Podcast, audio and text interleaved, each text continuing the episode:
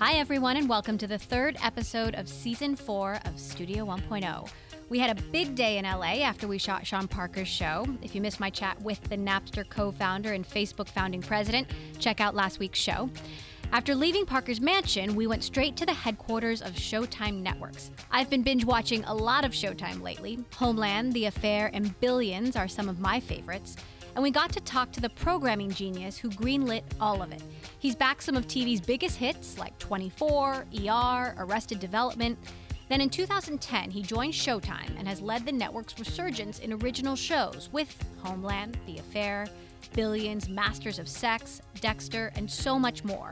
Now he's taking over the top job, replacing longtime chairman and CEO Matthew Blank. Joining me on this edition of Studio 1.0, Showtime's new CEO, David Nevins. David, thank you so much for joining us today. Glad to be here. It's great to have you. Thank you for coming. You came here. So. Yes. So, Billions. What was it about this show that made you think this can be a hit? It's a world, first of all, that has been explored a little bit in the movies, but not explored so much on television.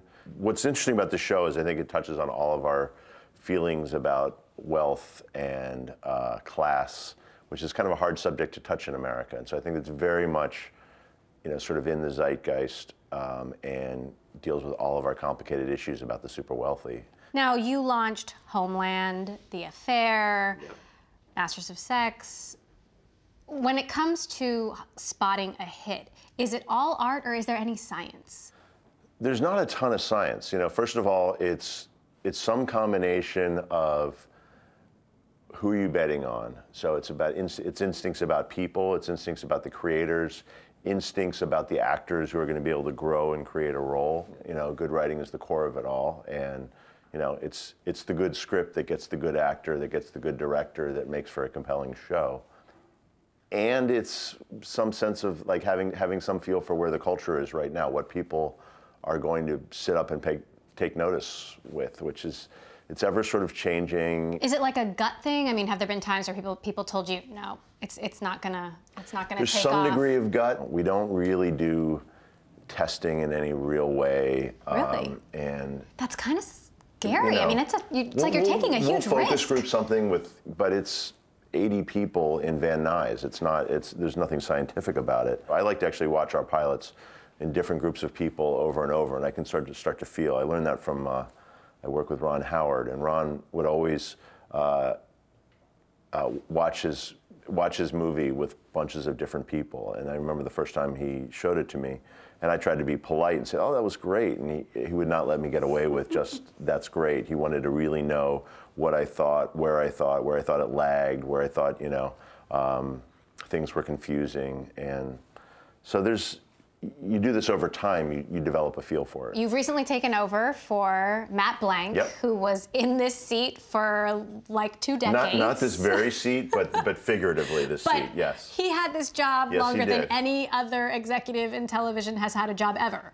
Yeah. And now you're on the business side well, of things. This is the rare orderly transition in this business where it's been sort of carefully planned over the course of the last two years, Matt has been really the architect of it, and it's gone. He's been he's been great about it. He's now the chairman. Yeah, I've been I've been sort of I kind of came up through the creative side. I find the business side very motivating um, to sort of become CEO at this moment when the business is in such intense flux. Is a really exciting time to do it because. Um, we're now selling ourselves over the internet. There's a whole new way. We now have a direct relationship with our customers. And television has sort of finally reached the top of the totem pole in terms of its place in the sort of cultural, you know, um, hierarchy. Is this the golden age of TV? I think so. I mean, it's it's been, it's an overused term, but I mean, how can you say it's not? Movies are no longer on a higher pedestal, um, and television gets now the highbrow conversation, the highbrow, highbrow criticism um, and critiquing that um, you just couldn't do when it was Simon, Simon, Simon, and Matlock. You and Matt Blank have steered Showtime to near parity with HBO. What distinguishes Showtime from HBO? What distinguishes Showtime from Netflix? What is the Showtime brand? Well, we're, we're all doing very similar things. And, you know, for better or for worse, the sort of premium high end areas where everyone wants, wants to go. So, what distinguishes a Showtime show? I want it to be culturally relevant. Um, you know, Homeland uh, has things to say about America's place in a you know 21st century world. Even Masters of Sex, a period show, has I think a lot to say about um, gender and our kind of complicated relationship with sexuality. So, cultural relevance, entertainment value, characters with some complicated adult psychology. Some would say you've got all of these hit shows, but you haven't had your major, major hit. What's going to be your Game of Thrones? I don't think you can ever plan for the, like, you know, uh, what the big hit is. I did not know what Homeland was going to be. We're delivering consistent shows that people want to watch across the year, probably better than anyone right now. Mm-hmm. But I would love to have a Game of Thrones. Does it keep you up at night? Is that like your white whale? You're like, I need my Game of Thrones. Like no. I'm chasing this, no. this major, major uh, hit.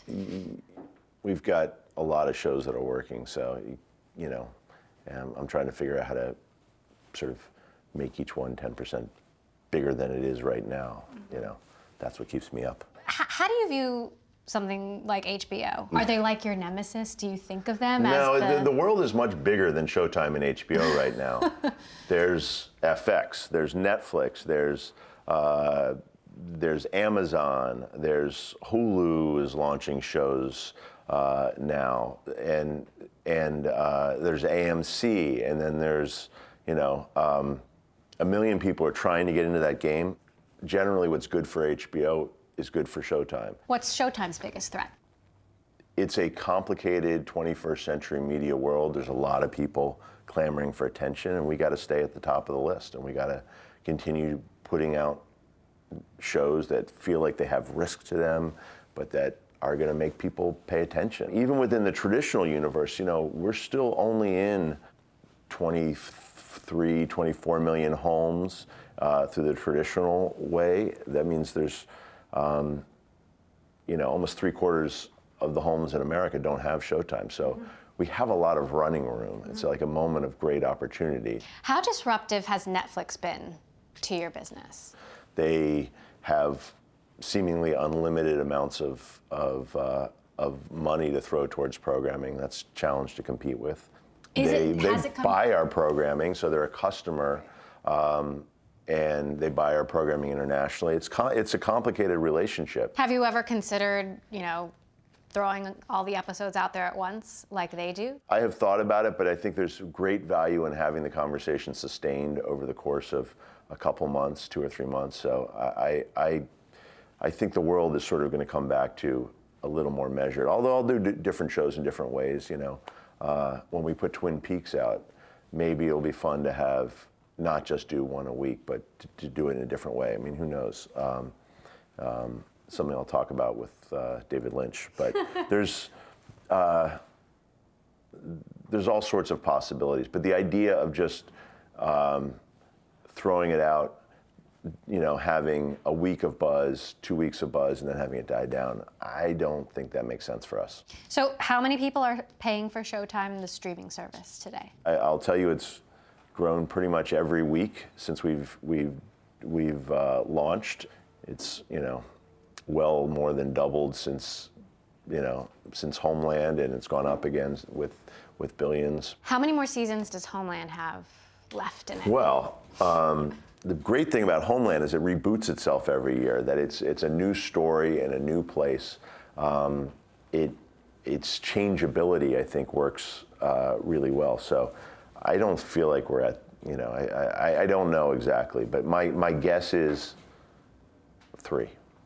Three more seasons of Homeland. It's really, you know, star and creator, Alex Gansa um, and Claire Danes. And they will make a decision when Claire is sick of doing the show, sick of playing that character, when Alex is sick of writing that show. Because, I mean, do you think the story of America's complicated place in the 21st century won't be relevant you know, in 2015, in 2019, and 2022, of course it's still going to be relevant. And then it's just a question of creativity, um, how long we keep going. What's it been like working with David Lynch on Twin Peaks? Once we got the deal done and got started, he's actually an incredibly efficient director. And he's now more than halfway through. He's kind of a genius. So watching him work, I've been down to the set a couple times. The crew is largely people he's worked with for the last, you know, his, through his entire career. The actors, um, I'm not allowed to say who they are, but there, many of them have worked with him their entire careers. Um, so it is really watching a maestro, and uh, I'm I'm incredibly excited. I think it's going to be a work of, you know, dare I say, genius. I, I, I don't use that word a lightly. work of genius. Uh, so I'm, you know, I should again knock on wood, but I, I feel like it's going to be a really special television. there are more scripted TV shows than ever before. There are also more canceled TV shows than ever before. Are we in a TV bubble? I don't really think so. A bubble implies that there's suddenly going to be a puncture and we're going to be down 25% in the number of shows and the quality. I, definitely don't do not see that. It's possible to not succeed. You know, Microsoft, Yahoo, they were they, they went in and they went out and they decided, you know what, after a certain amount of investment, we don't have the stomach for it. It's not for us. There's going to be other people that exit the business, and there's shows that can fail. That said, it's it's robust. The demand is there. The desire is there. We are in expansion mode, and I continue. You know, um, I don't feel like we have too much. Ask a Showtime subscriber. They wouldn't say we have too much. They'd say like, give me give me another great show. Is it almost scary that anyone, even Amazon, can make a hit original show? Anybody it- can make an original show. Whether it's a hit or not, we don't know until we like know actually how many people are, are, are watching. Like Transparent, for Right. example, which we don't know how many people are watching, but if you consider like It's a terrific show. I will say that, yes. I, I and I, I love. Uh, I, I personally really love Transparent. Um, so it's scary. I think it's democratizing. I think it's good. I think it's good for the creative process. It's good for the business that I'm in. Um, you know, uh, it makes keeps us on our toes. Means we have to compete harder, better to make this a creative home for creative people. Would I like to keep out the competition? I don't really have that instinct. I don't really look at the world that way. Like we're in the club, so we're going to shut the door behind us. No one else can come in this club. I don't think that's good for good for storytelling, good for creativity, good for the consumer. It's not. I mean, that's that's not how that's not how the world works. What are your plans for international expansion? I know you made a deal with Bell in Canada. You just licensed your shows to Sky. Do you want to sell Showtime streaming Yeah, services so- in other countries? We have finally. It's been a big push that uh, that we've been making. That I've been making. I think we have more shows that work in the UK and France um, compared to some of our competition. Um, we made a big push for started in Canada, starting in the English-speaking uh, international territories. Then we did UK. Sky um, buys for UK, Germany, Italy. We just did um, Stan in Australia. There's probably more to come in continental Europe. Um, and the Showtime brand is starting to mean something. So they're interested in buying, rather than selling our shows in a one-off way. You know, Billions is over here, Dexter was over there, and uh, Ray Donovan is over here at this network. Put them all together, the same networks, and uh, it makes a big difference. I mean, it's it's a factor of five and ten times what we've been making in some of these countries. so, you know, what about plans to sell the streaming service independently We, in other we, we haven't done it yet. We can. There's such interest in premium programming right now that we made the decision in the big territories um, to sell. But you know, Mm-hmm. those are. We'll see what happens when these deals are done. What about China? I mean, this is a, a question that Netflix is being asked all the time. Go figure. I think Billions has real potential in China. We are um, there's interest in the subject matter. Where there are conversations going on, and I'm hopeful that that Billions gets a real uh, a real deal in China that um, will you know is potentially our biggest deal ever for China. But China is becoming a very real market for us, and it you know as recently as when we were selling Ray Donovan, we're selling Ray Donovan in China for pennies.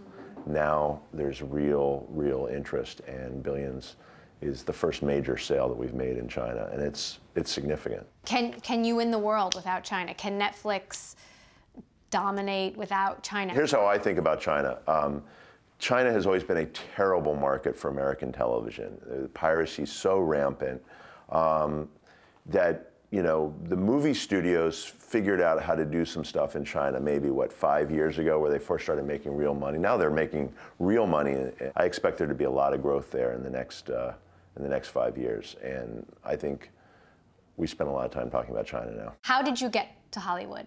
I just drove here. Um, I, In a I'm, I, I grew Volkswagen I- Beetle or? No, in, a, in an Oldsmobile. Yes, my grandmother's Oldsmobile. I came out very soon after college, and I was I, had, I was in. Uh, it was actually when I was in Scotland. I spent a year in Glasgow, and I fell in with a bunch of really hardcore like film geeks who would have given their right arm to move to Hollywood, and I realized. I have no immigration problems. I'm not Scottish. I'm American. I got an American passport. I don't need a visa to get to Hollywood. I can just drive there, and uh, and I did. And uh, uh, I wanted to be in the movie business. Still, still haven't made it on television. Uh, worked out well. Television, television in the uh, you know, uh, sort of the the turn between the 80s and 90s. Not not the that was not the golden age of television. Now now there's no place I'd rather be. You worked your way up. You, you worked at Imagine, as you said, with Ron Howard. You worked at NBC. You worked at Fox. I'm curious about network television in particular because since Parenthood ended, and I know you were behind you were behind Parenthood, Yep. Friday, Friday Night Night Lights. Lights. I don't watch a single show on network television except for The Bachelor, which I'm embarrassed to admit, but Don't be what, embarrassed. what what's I love reality television too. Do you watch The Bachelor? I have. I'm not. I, I sort of fell out a few years ago. What are your favorite reality TV shows? Master Chef. I like uh, Project Runway. I was watching Real Housewives for a while, but then it, it made me feel bad about humanity, and so I stopped. It takes a real man to admit you're watching The Bachelor and The Real Yes, Housewives. I, I'm very secure. Thank you. I, and I know Showtime is owned by CBS, but what's wrong with network television? Network television still gets big audiences, but there are, you can now, I think it was harder to hide um, five or seven years ago before cable was really developed and, and before particularly pay cable and, and sort of, there was such a volume of premium shows.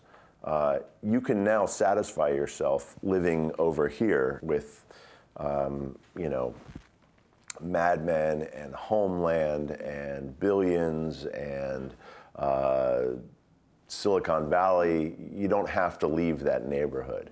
Um, but there's a lot of people um, who are very satisfied in the neighborhood that is, you know, Big Bang Theory and Chicago Fire and uh, Blackish, and there's there's interesting stuff. And I feel like the networks are starting to innovate more um, out of necessity. But should the cable companies be worried? they're under pressure to innovate. They're under pressure to, you know, change the way that people, um, the way that they make their signal available, and the way that people are able to watch them. And they also, by the way, are the people who are the, main pipe to the house that are serving broadband. So that's what's, um, you know, that's where their growth is coming from right now. What about ESPN? ESPN is suffering, you know, right now from the, uh, you know, the, the, the law of big numbers, and they're, it's, they're still a, a, an incredibly healthy cash machine, and they're just trying to, you know, recalibrate their growth. What about Apple? What do you think is Apple's future in television? I don't know. If you'd asked me, you know, a year ago or nine months ago, I would have thought that they would be, you know, have tried to figure out their own version of a bundle by now, and you know, a lot of people are rooting for them. So What happened? Why didn't it, why didn't it I work think out? I, th- I think it was challenging to put the pieces together with. Uh, you know the, the content owners. There were a lot of conversations going on. You know how and when I, I can't comment on, um, but uh, um, Apple's an incredibly innovative company. They make they make incredibly delectable products that people want, and I think they have enormous potential to crack the television world. I mean, in TV, like, I mean, could they just end up being just the set-top box? Is that I think that's possible. Yeah, and they could also be a TV, or they can be a component inside the TV, or a box next to the TV. There's a lot of different ways, you know. But the Have you heard the about fight over the living room has not been decided yet. You know, who, who controls the living room and who controls the house, I don't think has been decided yet. And TV is clearly a huge part of who controls the living room, who controls the electronics of a house. And what about the entertainment industry in general? Where is the entertainment industry in five years? What are we watching? How are we watching it? Well, I think you're going to continue to see the blurring between movies and television. Um, you're going to see television shows, stuff produced primarily for television, that's going to play in theaters um, for occasionally an out of home collective experience. Um, I'm already feeling interest. People are coming to us. You want to premiere this? You want to show four episodes? I guarantee you, when we put Twin Peaks out, people are going to want to put that in theaters. Um, and so I see those lines blurring, but fundamentally, the movement is for bigger and bigger screens in your home and cons- consumption at home, and that has been television's great strength. So, um, but the desire for great, complicated storytelling, people's narrative ability to process complicated narratives, is only growing exponentially. So, shows are getting more and more complicated, more and more sophisticated. It rewards good writing and good acting, and I expect that to only increase in the next five years. David Nevins, CEO of Showtime Networks, Thank you. thank you so much for joining us. It's Been a pleasure. And for admitting that you watch The Bachelor. I, it was never my favorite. Next week on Studio 1.0, my guest is Padmasree Warrior, the new U.S. CEO for Next EV, an electric car startup, and one of the most powerful women in Silicon Valley. Be sure to subscribe to the Studio 1.0 podcast for the entire show library and follow me on Twitter at Emily Chang TV.